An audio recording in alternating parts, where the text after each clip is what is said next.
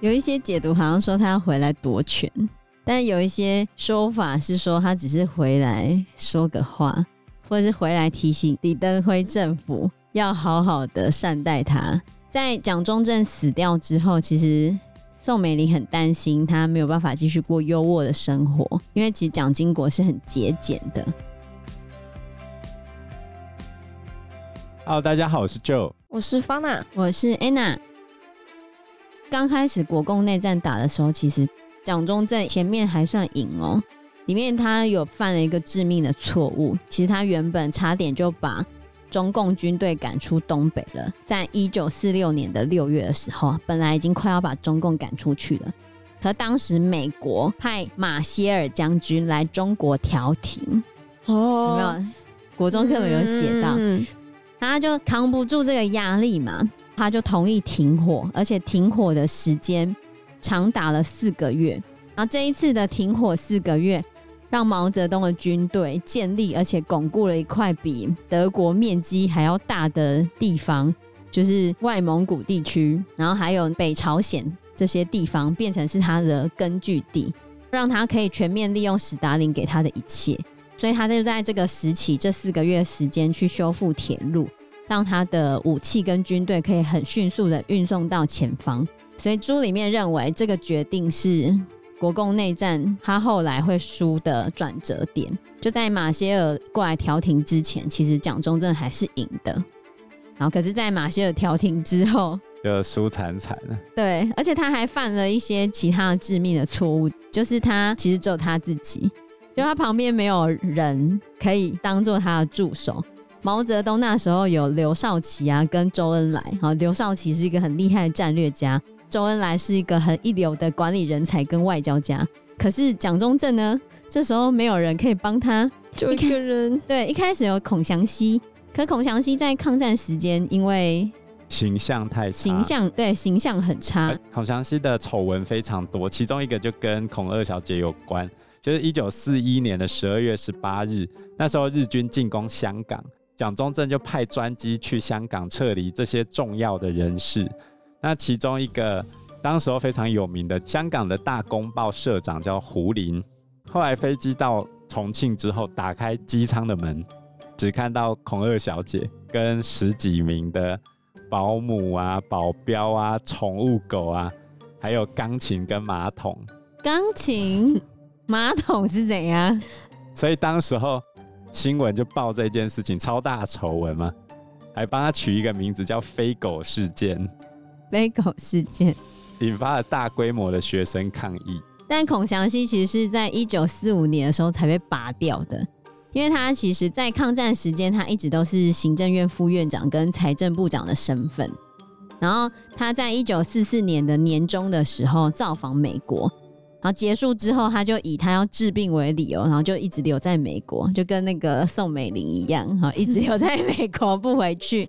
可是呢，在一九四五年的春天，爆发了一个很大的丑闻，就当时重庆有一个美金公债券的丑闻，他们发行了很多的公债券，可是里面有一千多万美金被孔祥熙跟他的同伙贪污了，那里面有三百多万都是落到孔祥熙的口袋里面。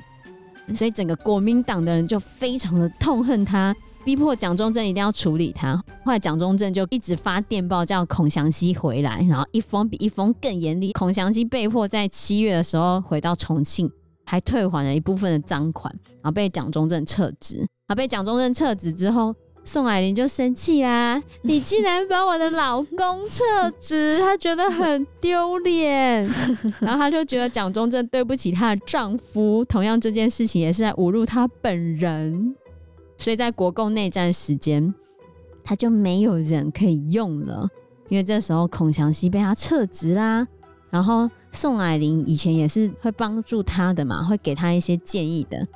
宋霭龄也不理他啦，你把我老公撤职了，我干嘛还要帮你？他后来是让宋子文，就是宋霭龄他们的弟弟，接任行政院院长。可是这也导致宋子文跟孔祥熙感情不好哦。有没有？你把姐夫拔掉，换了弟弟上来，他姐夫就一直贬低那弟弟，然后整个关系又不好。虽然宋子文是他的行政院院长，可蒋中正也不会跟宋子文讨论军事，只让宋子文管经济。可是，在宋子文管经济的时候，中国经济就一团糟，根本整个腹背受敌，内政也不好，军事也不好，整个惨兮兮，没办法当管理者。对啊，他一个人又不是神，他的专长就是打仗跟内斗嘛。所以国共内战刚开始的时候，宋霭龄就觉得他们前途非常的悲观，他就对蒋中正的成功不抱有太大的希望，然后他就非常的绝望。总而言之，在宋霭龄的影响之下，宋美龄也对蒋中正心灰意冷。他们兴高采烈的周游全国的时候，他就也没有很开心，而是觉得很厌倦。以前他都会去看士兵啊，然后安抚伤员啊。可是，在整个国共内战时间，他什么都不想做，他满脑子只想着回美国，他想念他的美国朋友，所以，所以就完了。对，连他自己老婆都不看好他。对，最后蒋中正就派宋美龄去问宋庆龄中共的底线，宋美龄就很坦率的问宋庆龄说：“要停止内战。”共产党的底线是什么？宋庆龄就在那边给笑啊，他一直都说他只是同情中共啊，他并不是共产党员啊。当然，大家都觉得他是在做戏啊，可是他还是没有老实的承认说他是共产党的党员。然后他就说他跟共产党没有关系啊，他怎么会知道共产党的底线是什么呢？但其实他知道，对。所以你看，蒋中正都要派他老婆去问宋庆龄中共的底线，你就可以知道他的江山已经在风雨飘摇的时候了。真的。所以后来在一九四七年到一九四八年，蒋中正的军队遭受了一系列摧毁性的打击，就没救了。蒋中正为了争取美国再次援助他，所以在一九四八年的年底十一月二十八日的时候，宋美龄又再次飞往美国。希望得到美元，问题是他见到的人是马歇尔，后来又去看杜鲁门。蒋中正希望宋美龄在美国直接找到援助啊，所以他跟宋美龄讲，那你就全权处理嘛，那我要不要继续当都没有关系啊，反正就是想办法去拿到美国的援助。但是这时候杜鲁门已经不想理他，美国这条线就算没有办法。你看，五年前宋美龄意气风发的在美国发表演说，五年后没人理她，结果就在十二月二十六号，圣诞节的隔天，蒋中正就跟宋美龄讲说，快完了，希望她赶快回来。二十七号的时候，宋美龄回复，广东跟台湾吼好像比较好，如果要跑的话，往那边呢、然后十二月二十八号的时候，宋美龄他又传了一封电报给蒋经国，劝蒋经国说，如果蒋中正在南京那边撑不住的话，赶快跑到台湾或者是广州，千万不要回到浙江的老家，不然一定不行的。然后因为蒋中正想要辞职嘛，然后他就说你不要辞职，他坚决反对他辞职。所以后来蒋中正为什么会选择来台湾？跟宋美龄的意见有很大的关系啊。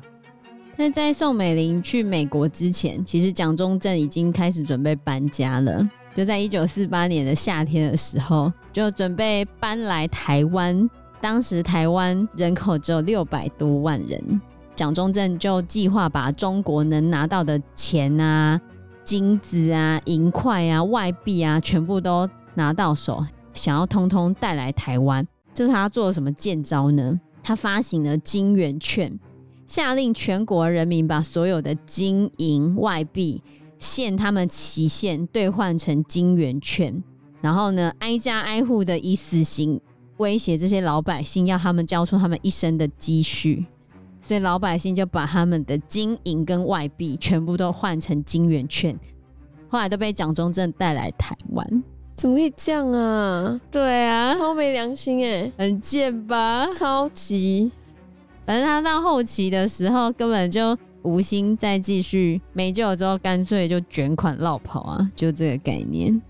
这个国民党带来的金块，就是传说中啊，我们央行储备的黄金有一部分就是这时候带过来的，藏在哪里呢？就是在从新店通往乌来的山上，然后会看到有一个金库，就文员金库，然后你就会看到有宪兵在那边驻守，然后上面会有铁丝网跟围墙这样子，还有很多监视器。据央行官员表示，目前里面的黄金储备。有一千三百六十二万英两，大概就六千多亿的新台币。天啊，六千多亿啊，对吧？会有人试图去抢过吗？可能要先剃光头，然后把车子开进去，然后把那个保险库绑在车上，这样推出来。你会在演玩命光头你？在想什么？那个那个人姓唐。夸张，所以你看他们当时污了多少钱带来台湾，对，会丢掉整个中国也是应该的啦。是，不过那时候也是有抢救出一些，就是我们现在藏在故宫的这些宝贝，也是蒋中正抢救出来。抢救出来吗？啊、对于中国来说，欸、绝对是抢救出来，绝对哦，对，因为在文化大革命的时候，那些东西全部都坏了，都被砸坏了。哦、所以如果我们没救，他们也是把它打烂，那不如就给我们吧。对，你看当时文化大革命的时候，他们所有的那些文物，对，全部都被毁的差不多了。所以，我们台湾对于中国的文化保护有非常大的贡献啊。你 这样讲，他只会说我们是小偷，他说蒋中正是小偷。偷走了属于中国的东西，所以后来他们就撤退来台湾了。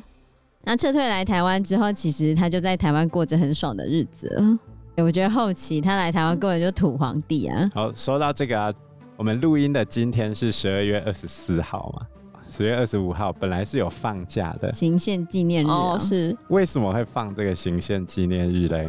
因为他在台湾推行宪法。传说啦，就是宋美龄她想要放圣诞节，但是我们台湾又不是以基督教为国教，所以他就叫蒋中正找个理由嘛。那蒋、嗯、中正为了博他欢心，后来就想了这个方法，我们用行宪纪念日来放圣诞节。哦，就是说这个时间推行宪法就可以放圣诞节，对吧？听你在讲、哦，原来是这样，真的吗？这，这是其中一个传说中的说法啦。故事的尾端呢，就是聚焦在蒋中正来到台湾之后，如何过着爽日子，在一些有好山好水的地方，有非常多的行馆。比如说最有名的就是日月潭的寒碧楼，对，有去住过吗？没有，很贵，那个晚上好几千，甚至上万块，真的，是很豪华那种。我来查一下一个晚上，超美，就是你在那边可以看到日月潭的美景，很漂亮。对，然后它每一个地方的行馆，以前都只有他跟宋美龄可以去，那些地方景色都非常的漂亮。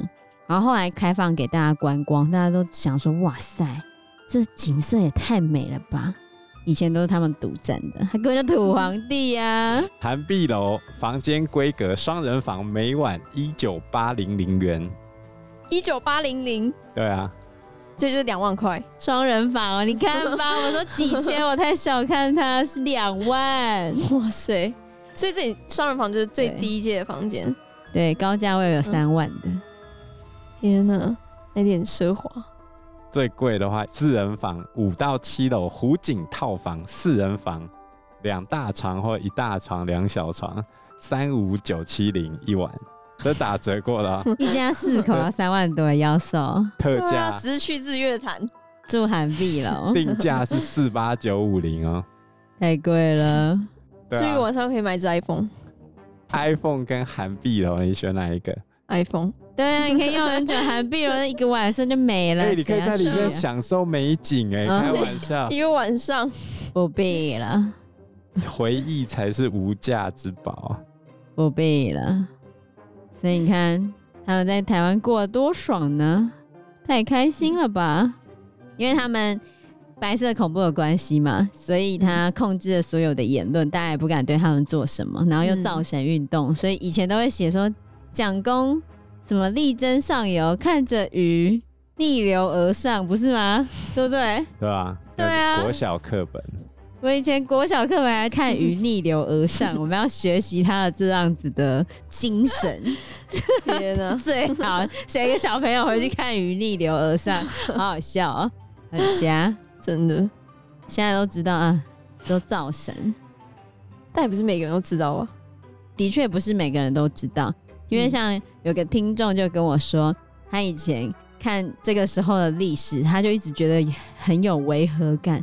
难怪他觉得以前看孙中山、看蒋中正的时候，都觉得为什么很奇怪，就觉得怎么可能会这个样子？原来就是我们学到的历史都是政府让我们学的历史。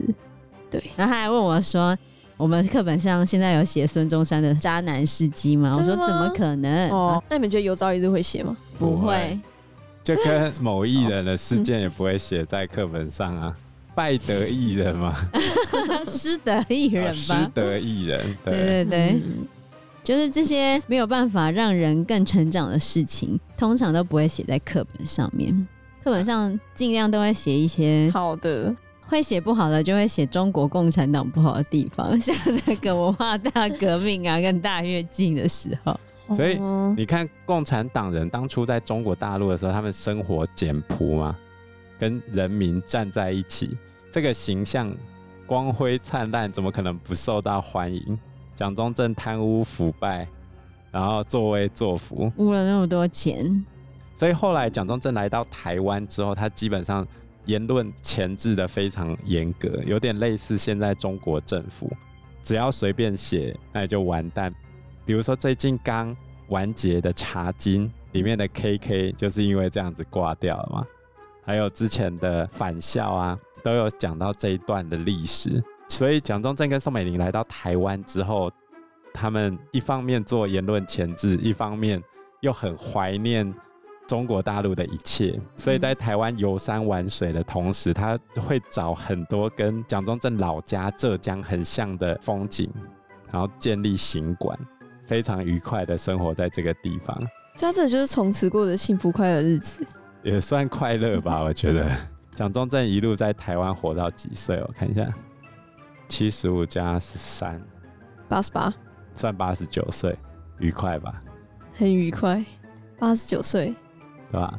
而且他来台湾之后也算好运，中国进攻的古宁头之役也输了，韩战之后，蒋中正又拿到美元，台湾的地理位置太重要了嘛，所以他就盯在台湾这个地方，让他能够。安享晚年，所以后来蒋中正往生之后，宋美龄她就回到美国去度过她的晚年。后来蒋经国往生的时候，蒋宋美龄还有回来台湾一次哦，她来发表一篇叫做《老干新知》的演说。目的是什么？目的啊、哦，有很多的解读啊，有一些解读好像说他要回来夺权。但有一些说法是说，他只是回来说个话，或者是回来提醒后来的民主台湾，就是李登辉政府要好好的善待他。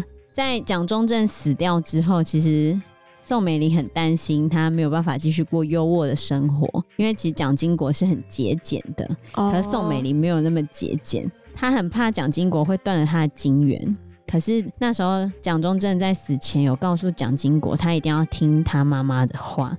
宋美龄在美国的花费支出，其实蒋经国都还有负担。可在蒋经国死掉之后，其实宋美龄很担心后来的民主台湾，也就是李登辉政府不会给他钱，不会帮他付他在美国的那些花费，很大一部分还是都是台湾中华民国政府有负担的。所以他讲老干新枝，其实就是国民党后来来到台湾之后，变成本土派跟外省，就是非本土派主流跟非主流这两边的政争。国民党后来也裂解出去，变成新党跟国民党。新党的全名其实叫新国民党。李登辉刚上台的时候还没有分裂，而李登辉是国民党里面的本土派，然后蒋经国往生了之后。这些外省人不知道怎么办，所以宋美龄回来发表了这一篇老干新知的演说啊，这是他晚年在台湾所做过的最后一件事情。对啊，我们总结一下来说，宋氏三姐妹对于整个中国从革命时期到军阀时期到八年抗战时期，甚至到政府迁台之后，都有非常巨大的影响力。虽然他们并不是站在台前的那个人。可是他们都对执政者有非常深刻的影响力，甚至波动了整个政局。尤其是宋庆龄后来留在中国之后，一路当到了领导者的地位。无论他是不是真的掌权，可是他的挂的那个名头是非常可怕的。就是其实宋庆龄为什么会被挂在那个地方，就代表共产党他其实还是有接收一些民主派的想法。因为宋庆龄他一直以来都没有正式的加入共产党，他等于算是一个党外人士的身份来去在共产党里面有一个位置。代表共产党是会听从一些外部意见的，它等于是一个神主牌的概念放在那个地方。其实它只是一个花瓶，没有做什么事情，可是它还是被放在那个位置。而且他最后死的时候，他还永久保留了中华人民共和国名誉主席的头衔，等于是国母的地位。然后宋美龄就不用讲了，她对于台湾也有很深远的影响。其实宋霭龄算是相对隔得比较远的，可是他贪污了很多钱，保障了整个孔宋家族的发展。对，所以他们家就是一部中国的近代史、现代史、近现代史。啊、对，所以有兴趣的听众们可以去看这本《宋氏三姐妹与她们的丈夫》，里面有非常多的描述。只是你看完之后，可能不知道会不会跟我一样，觉得说，哈，我以前历对很冲击，我以前历史到底都在学什么？哈，到底哪个才是真的的写法？我觉得，对，会突然有很大的冲击，就对了。这本书里面还有很多细节是我们没有谈到的部分，所以对这段历史有兴趣的听众朋友，很推荐这一本书，因为作者的写法非常的流畅，文字也非常平易近人，而且有很多很有趣的东西，嗯，很精彩。对，推荐这本书。那我们对于宋氏三姐妹的介绍就到这里喽。下一集开始，我们用台湾的都市传说来迎接新的一年哦。好，那我们这一集的节目就到这个地方喽。谢谢大家，拜拜，拜拜。